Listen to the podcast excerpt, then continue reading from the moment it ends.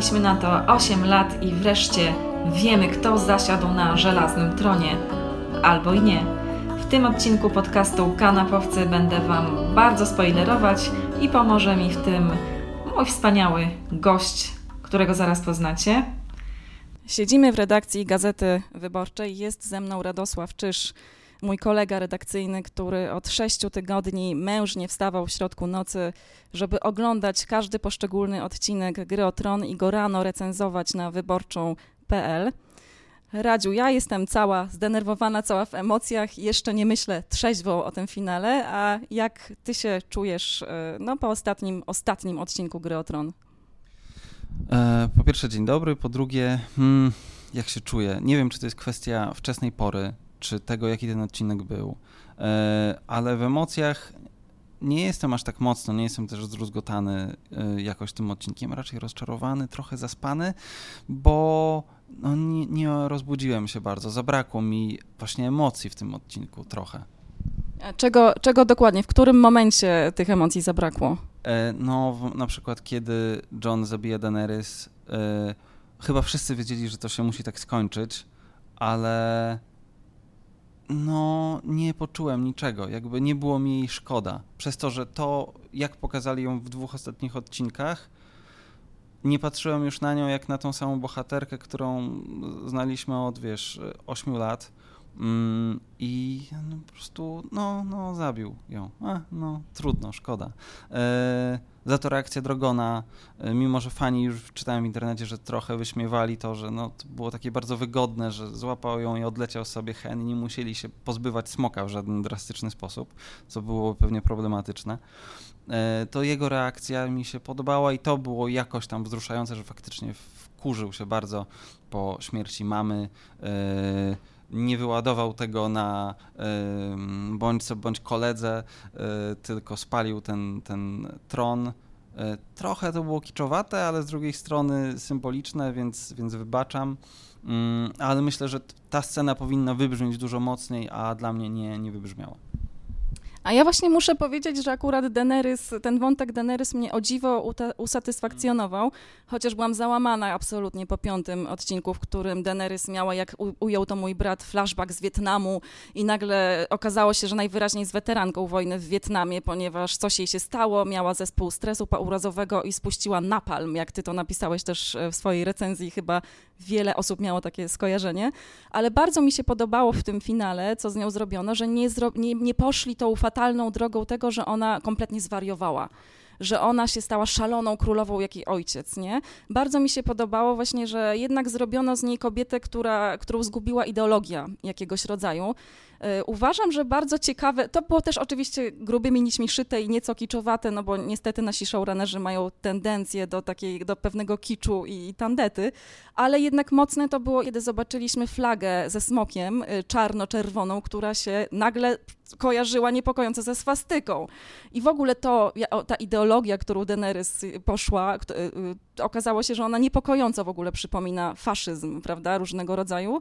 I to, że ci ludzie, którzy za nią podążali, no tak bardzo ją kochali właśnie z tego powodu, że ona im coś obiecała, coś im dała i oni stracili, odpięli wrotki, stracili dystans i byli gotowi dla niej mordować, zabijać, robić wszystko dla tej ideologii. I to, to moim zdaniem to było fajne. Znaczy, na pewno to było lepsze wyjście niż gdyby zrobili z niej kompletną wariatkę, bo tatuś był szalony, albo bo nie wiem, a baba zwariowała, to byłoby najgorsze. E, to, że tak jak powiedziałaś, zrobili z niej ofiarę jakiejś ideologii, było na pewno lepszym wyjściem, e, ale tym, jak bardzo wprost pokazali te nazistowskie skojarzenia, jak ona po prostu na początku idzie i za nią drogą po prostu jest skrzydła i to wygląda po prostu jak z takiego kiczowatego horroru o demonach, a później jak ten upadły anioł przychodzi i mówi takie bardzo um, firerowskie przemówienie, tro, trochę tego za dużo i y, to na pewno było lepsze wyjście, że poszli w tą stronę ideologiczną, a nie w wątek szaleństwa. Niemniej można to było troszkę subtelniej pokazać, bo mam takie wrażenie, że przerysowali specjalnie po to, żeby widzom nie było jej szkoda. A ja bym chciał, żeby było jej szkoda, żeby to była faktycznie ofiara, że, yy, że Jon Snow yy, no, zabija ją z jakimś złamanym sercem. Chociaż nie chce tego robić, a tutaj było to pokazane tak, że on po prostu nie ma wyboru, że musi to zrobić, jakby tego nie zrobił, to by e, okazał się współwinny tym ofiarom, no nie wiem, jakby twórcy nie dali mu pola manewru żadnego. To znaczy, on ma złamane serce, mam wrażenie, jednak on nieźle cierpi i, i, rzeczywiście jest zakochany. Jednak jakiś ten tragizm tego wszystkiego wybrzmiewa, ale mam wrażenie, że y, samo to rozwiązanie było bardzo dobre, że on ją właśnie zabija, y, wręcz z tym pocałunkiem na ustach. To wszystko się zgadza. Mam wrażenie, że inaczej nie dało się tego po prostu sensownie już w tym momencie rozwiązać. Natomiast znowu mamy ten problem, że chyba ten sezon po prostu był za krótki, że to nie było czasu, żeby to podprowadzić w odpowiedni sposób, zbudować też tą relację Daenerys i Johna w odpowiedni sposób, żeby ona, żeby ten tragizm wybrzmiał do końca. E, prawda? Mam wrażenie, że i tak oni próbowali, ale to było takie bardzo trudne, uratować tą Daenerys właśnie, e, żebyśmy jej jakoś współczuli, jakoś ją zrozumieli, no bo ona ginie tutaj jako kobieta głównie w tym momencie zakochana, która ufa człowiekowi, który ją zabija i która pokazuje tę bardzo ludzką i naiwną w jakiś sposób twarz, że jednak ona nie ma przy sobie masy strażników, którzy jej pilnują i po prostu Johna trzymają z daleka od niej, bo ona już mu nie ufa i zamierza go zabić, tylko ona go do siebie dopuszcza. I no było to tragiczne, natomiast rzeczywiście rzeczywiście zgadzam się z tobą, że było to też dosyć niestety kiczowate, aczkolwiek przyznam, że ja jak to oglądałam nad ranem, po prostu po całej tej historii i tak to przeżyłam. Przyznaję się, może jest to niskie z mojej strony i naiwne, ale to się tym twórcom w ogóle w moim przypadku nieźle udawało za pierwszym oglądaniem, że na moich emocjach oni potrafili zagrać bardzo dobrze, rzeczywiście. Dopiero jak się zawsze zastanawiam, zaczynam analizować tak na chłodno te odcinki, to wtedy zaczynam widzieć te wszystkie dziury scenariuszowe. Jaka była największa dziura w tym odcinku, twoim zdaniem? Mówimy tu o jakiejś braku logiki, bo ja jedną taką zauważyłam i jedna mi bardzo przeszkadza. E, dlaczego nie zabili Johna Snowa od razu?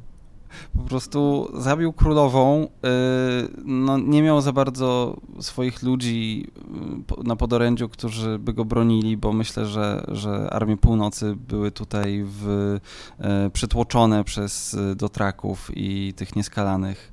I po prostu ten szary robak by go zabił bez mrugnięcia okiem, a tam wrzucili go do celi, jeszcze się zastanawiali, co z nim zrobić. Mm, jakoś to, to dla mnie trochę było niespójne. Rozumiem, że musieli tak zrobić, ale to tylko dlatego, że sami się wpuścili trochę w tą pułapkę i nie wiedzieli, jak z niej wybrnąć inaczej. Na maksa się z tobą zgadzam. Dokładnie miałam to samo odczucie, że poszli na łatwiznę. To znaczy John zabił Daenerys i teraz było wielkie, co teraz? Co się teraz stanie? No przecież jakby jak on z tego wybrnie? On chyba musi uciekać. Przecież drogą ją zabrał, to oni jeszcze nic nie wiedzą. Może pójdzie się spotkać z Arią za tymi murami, spotkać się z Sansą, uciekać w każdym razie, a tu nagle on sobie siedzi zamknięty w celi. Szary robak łyknął tą śmierć swojej ukochanej królowej, której służył tyle czasu, bez problemu w zasadzie. Znaczy miał wątpliwości, ale, ale tak nie było żadnej rzezi. Nie, co oni zrobili z tymi dotrakami, którzy też byli jej oddani obsesyjnie. Oni ją traktowali przecież jak boginię niemalże, jak byli świadkiem urodzin tych smoków i tak dalej. To dla mnie rzeczywiście było bardzo takie pójście na łatwiznę, że nagle już wszyscy siedzą przy stole i sobie spokojnie rozmawiają, przeszli do porządku dziennego nad śmiercią Daenerys, John żyje, Tyrion też ma się nieźle i nie ma tu żadnej po prostu pożogi, a w tym momencie właśnie powinna być ogromna, straszna pożoga, albo powinni się zastanowić, jak to rozwiązać, chociażby wydaje mi się, że mogliby zrobić scenę, w której Tyrion jakoś rozmawia z Szarym Robakiem, bo oni mieli jednak wcześniej jakiś kontakt, oni ze sobą rozmawiali i że i po prostu Tyrion mógł ewentualnie w jakiś sposób przekonać Szarego Robaka do tego, że jednak Daenerys no, zasługiwała na śmierć, nie było trochę innego wyjścia w tej sytuacji, ale nie zrobili tego. No a co ci się wydało najbardziej satysfakcjonujące y, po tym odcinku?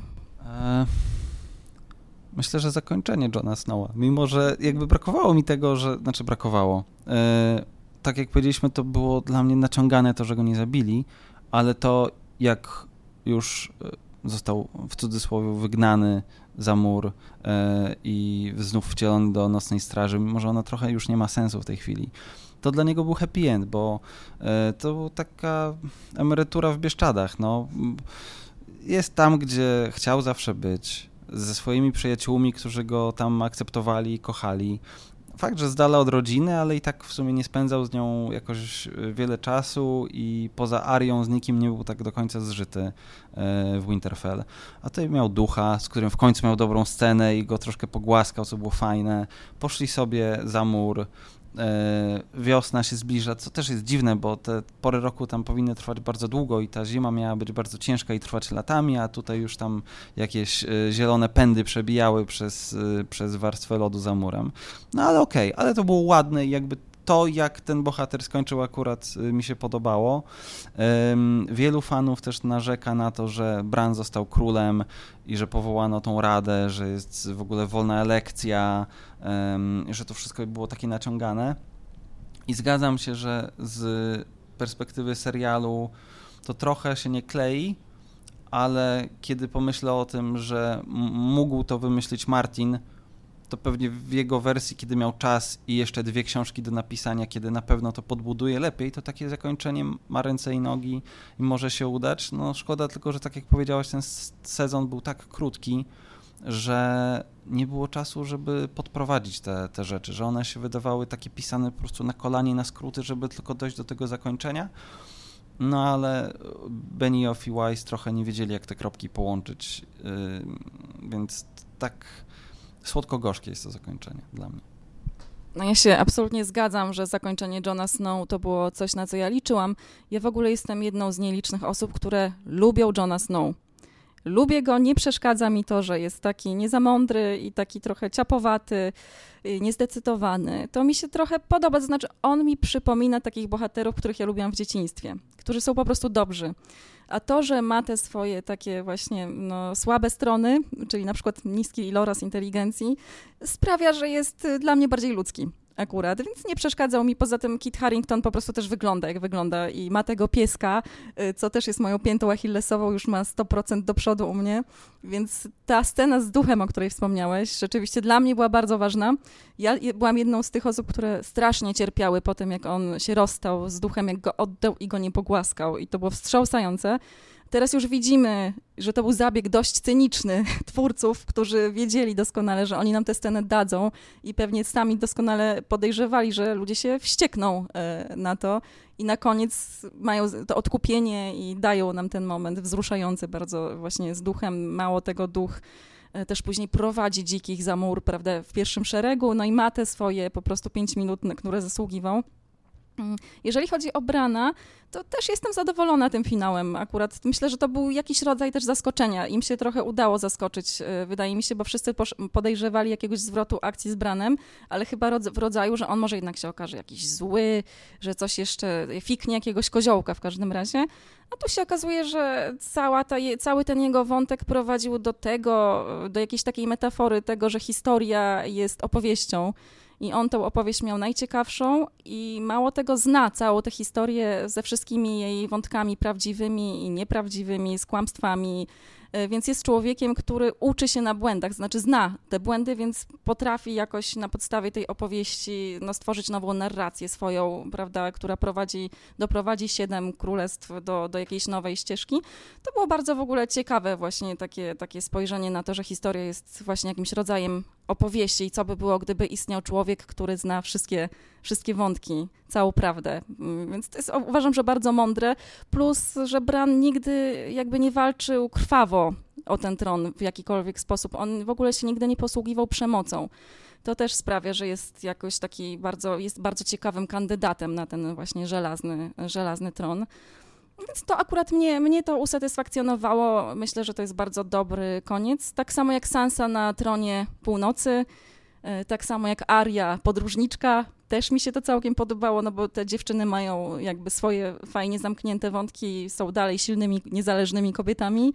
Y, zasług, zasługiwały na to i to trochę niweluje też ten wątek może Daenerys, bo często się chyba zdarzało, że mówiono, że Daenerys może to jest trochę mizoginistyczne to, co z nią zrobiono. Ja się tu nie zgadzam, no bo w Grze o Tron było bardzo dużo innych kobiet, które są pozytywnymi bohaterkami. E, tak, mi się bardzo podobało to przemówienie, wracając do wątku Brana, bardzo mi się podobało to przemówienie Tyriona, e, który w Kajdanach mówi, że no, miałem ostatnio dużo czasu na przemyślenia i uważam, że e, przy całym jakby takim trochę bajkowym naciąganiu tej sceny, bo nie wyobrażam sobie, żeby y, lordowie z trzeciego czy czwartego sezonu Gry o Tron tak po prostu pokiwali głowami i powiedzieli tak, to mądry wybór, tak zróbmy i nie byłoby żadnej y, Gry o Tron. Mm, ale pomijając to, to było fajne przemówienie. Faktycznie, tak jak zwróciłaś uwagę, był to jakiś przekaz, który trochę mm, słodzi wydźwięk jakby całego finału. E, też mi się podobało to, że Sansa skończyła jako królowa północy. Podobało mi się to, że Arya mm, sobie szuka nowych zajęć i, i zostaje Krzysztofem Kolumbem. Troszkę wciąż czuję żal, że tutaj dowiedzieliśmy się, że ta trójka to byli główni bohaterowie, że ta ostatnia scena bardzo ładna, jak tej tutaj ubierają suknię, ten tutaj e, tam wkłada miecz do pochwy, zakłada płaszcz i, i, wychodzi za mur, a Aria tam zwija lunetę i generalnie maszeruje na pokład, że tak bardzo twórcy zaakcentowali, że ta trójka jest najważniejsza, że zakończenie na przykład wątku Cersei i Jamie'ego z poprzedniego sezonu już zupełnie gdzieś tam skończyło pod gruzami, zresztą tak jak i oni. E, I, i tym bardziej gorzko smakują zakończenia wszystkich pozostałych bohaterów, um, którzy nie dostali swojego happy endu i wręcz zostali moim zdaniem trochę okradzeni z tego całego gdzieś tam łuku narracyjnego, który przechodzili przez lata, tak jak Jamie, który koniec końców stwierdził, że nie, no w sumie i tak najbardziej kochałem siostrę, to wrócę do niej. No, koniec i tak cała moja zmiana, po prostu zapomnijcie, że to było. Mm, więc trochę przez to, że ta trójka tak dobrze skończyła, brakuje mi tego, że wątki pozostałych e, zostały potraktowane bardzo skrótowo i po macoszemu. A ja się tutaj już z Jamie akurat nie zgodzę z tobą. Akurat dla mnie to było naj, najlepsze możliwe zakończenie wątku tego bohatera, ponieważ uważam, że jego przemiana nie dotyczyła akurat Cersei, jego miłości do Cersei. Też sobie nie wyobrażam, żeby na przykład on mógł ją zabić, kobietę w ciąży, która się spodziewa jego dziecka i którą kochał całe życie. I w zasadzie jak inaczej rozwiązać wątek Jamie'ego? Mógłby żyć z Brienne? Nie mógłby. W ogóle scena seksu z Brienne była cringe'owa, czyli, czyli żenująca, tłumacząc i tak dalej, ale to już zostawmy, to już zostało, ten wątek Jamie'ego został już omówiony wielokrotnie, każdy ma jakieś tam swoje zdanie na ten temat. E, fajne było moim zdaniem jednak to, że dali chociaż w tym ostatnim odcinku moment Tyrionowi, żeby się pożegnał z Jamiem głównie i jakoś tak zapłakał nad tym nieszczęsnym swoim rodzeństwem. Raczej nad Cersei to on tak bardzo nie rozpaczał, ale, ale, ale Jamiemu się należało to pożegnanie moim zdaniem. Mm. A powiedz, jak oceniasz ten serial w takim razie jako całość po tym wszystkim? Czy to było, czy to jest absolutnie, nie wiem, zrujnowana historia tą decyzją, że oni się rozstali z Martinem na jakiś czas, że te książki nie zdążyły powstać, e, że ci scenarzyści no, poszli na takie skróty, na jakie poszli, że nie zdecydowano się dokręcić jeszcze jednego sezonu jednak, bo ja mam wrażenie, że tutaj w ogóle ta historia e, z ostatniej serii to by się nadawała spokojnie na dwie dziesięcioodcinkowe serie no bo tu było tyle wątków, które no, typ normalna, normalne tempo i narracja gry o tron byłyby dużo wolniejsze, prawda? To byłoby zupełnie inaczej, gdyby, gdyby dali na to czas i gdyby pewnie Martin maczał w tym jednak więcej palców. Tak, zdecydowanie. E, tutaj wracam myślami do nieszczęsnej decyzji scenarzystów, którzy trochę wręcz uparli się, że chcą to kończyć e, w dwóch skróconych sezonach, bo i producenci, e, w sensie i tam włodarze HBO i Martin chcieli to ciągnąć przez 10 sezonów, po 10 odcinków, byłoby dość materiału.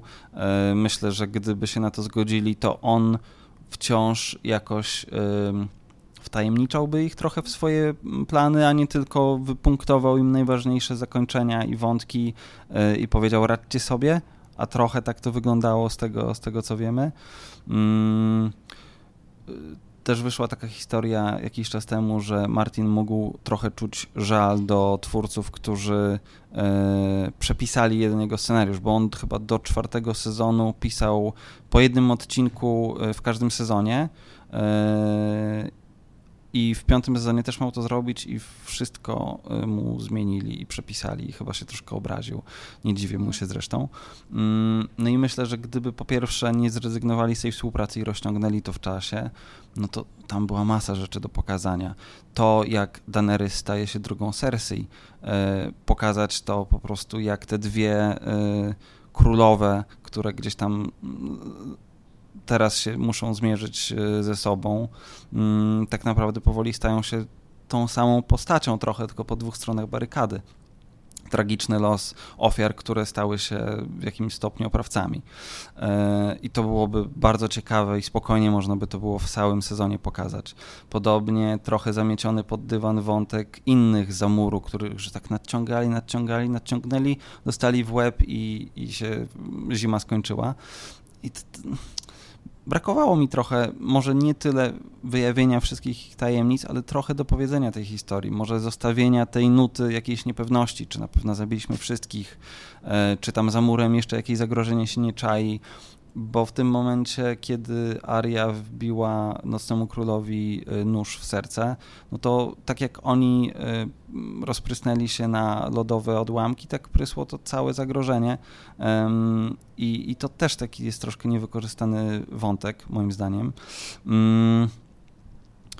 Wejdę ci tylko w słowo, bo akurat e, jeżeli chodzi o tego Nocnego Króla, to mi się wydaje, że tu też jest trochę cyniczne działanie producentów i twórców. Oni chyba chcą ten wątek pociągnąć w spin-offie, wydaje mi się, i tam wiele wytłumaczyć i objaśnić, skąd się ten Nocny Król wziął i jakie były jego dążenia i plany. Znaczy tak podejrzewam, my tego nie wiemy, ale, ale z tego, co wiemy o spin-offie na ten moment, że to się będzie działo chyba 5000 lat wcześniej, właśnie o tych elfach i o, o innych, więc podejrzewam, że to było oprócz tego oczywiście, że nie było czasu i że to było skrótowe, to właśnie oni po prostu chcą to dalej ciągnąć w, w innej formie. Pytanie, jakim to wyjdzie i pytanie, czy to usprawiedliwia właśnie to, że, no, że czujemy taki trochę niedosyt związany z innymi.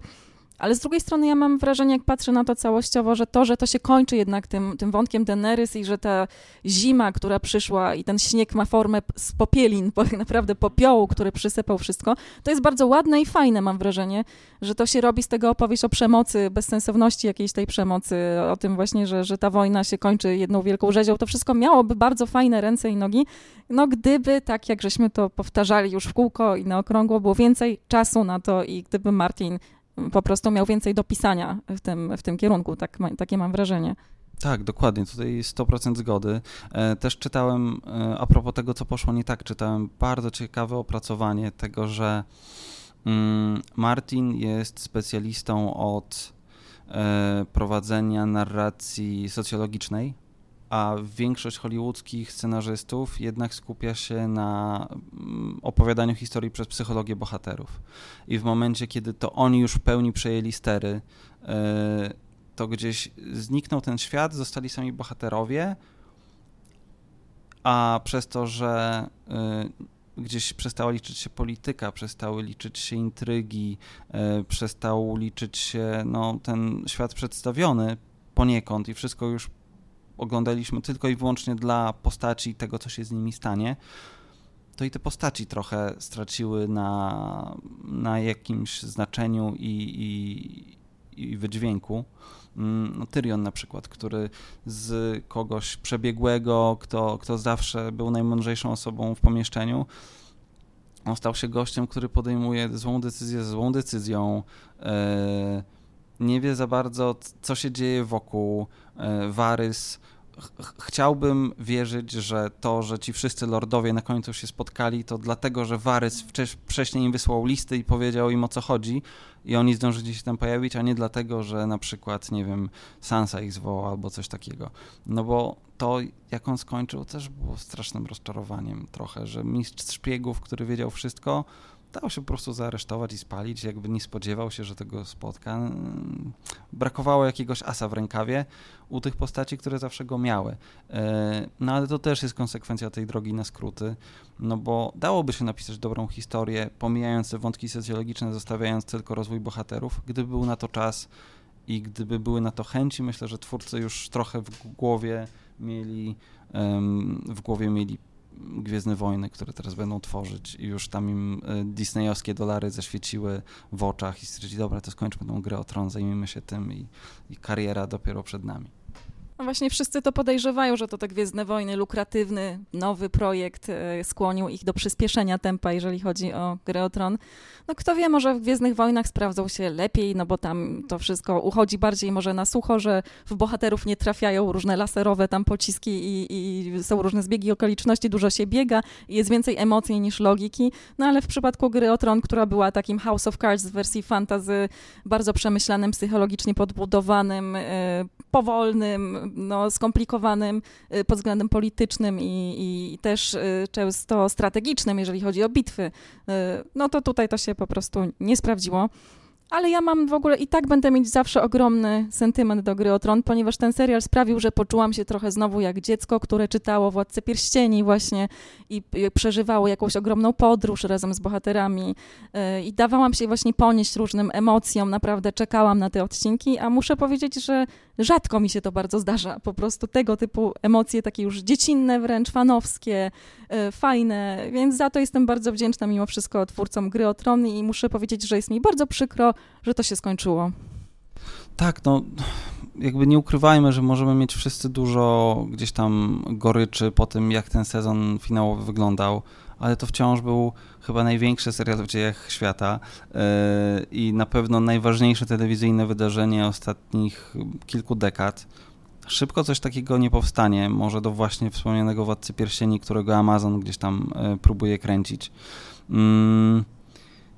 I tutaj no, nie mam w zasadzie nic do dodania, bo nie ma wielu seriali, które tyle osób omawiałoby, czy to w szkolnych ławkach, czy mm, gdzieś przy automatach z kawą w biurze, z, z, taką pasją, że co tydzień trzeba omówić odcinek, co się stanie za tydzień. Yy, I mało jest rzeczy w telewizji, które aż tak żywe emocje budzą na tak globalną skalę, yy, bo jest bardzo wiele seriali lepszych niż Gra o Tron ale chyba żaden z nich nie budził tak powszechnych emocji i tego na pewno będzie mi brakowało.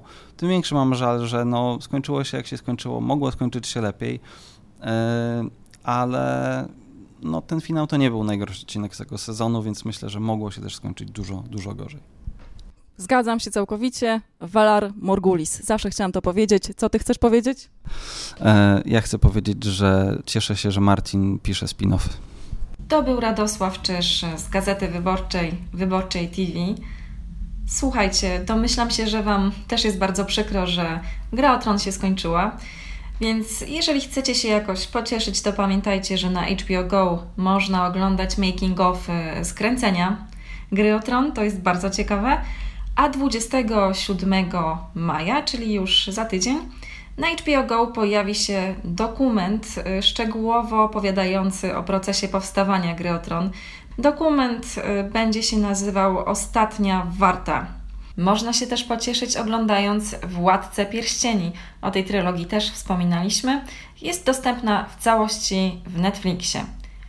I tutaj czas na moją ulubioną sekcję Jest życie poza kanapą.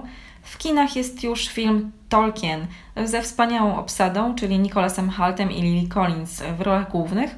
Ja jeszcze tego filmu nie widziałam, mam zaproszenia. Mam nadzieję, że dzisiaj jeszcze wieczorem zdążę się wybrać, ale recenzję ma bardzo dobre, obsada, jak już powiedziałam, jest bardzo zacna, więc myślę, że warto i to może trochę Wam ulży w cierpieniu po grze o tron. To był podcast Kanapowcy. W następnym odcinku zaproszę Was na podróż do świata kobiet, ale o tym więcej już powiem no, za, za parę dni. Pamiętajcie, jeżeli podoba Wam się mój podcast, no to zaglądajcie na Facebooka, zaglądajcie na Instagrama, małpa kanapowcy podcast. Jeżeli macie ochotę poczytać sobie jakieś moje teksty albo teksty Radka Czyża, to wchodźcie na wyborczą.pl ukośnik telewizyjna. Do usłyszenia.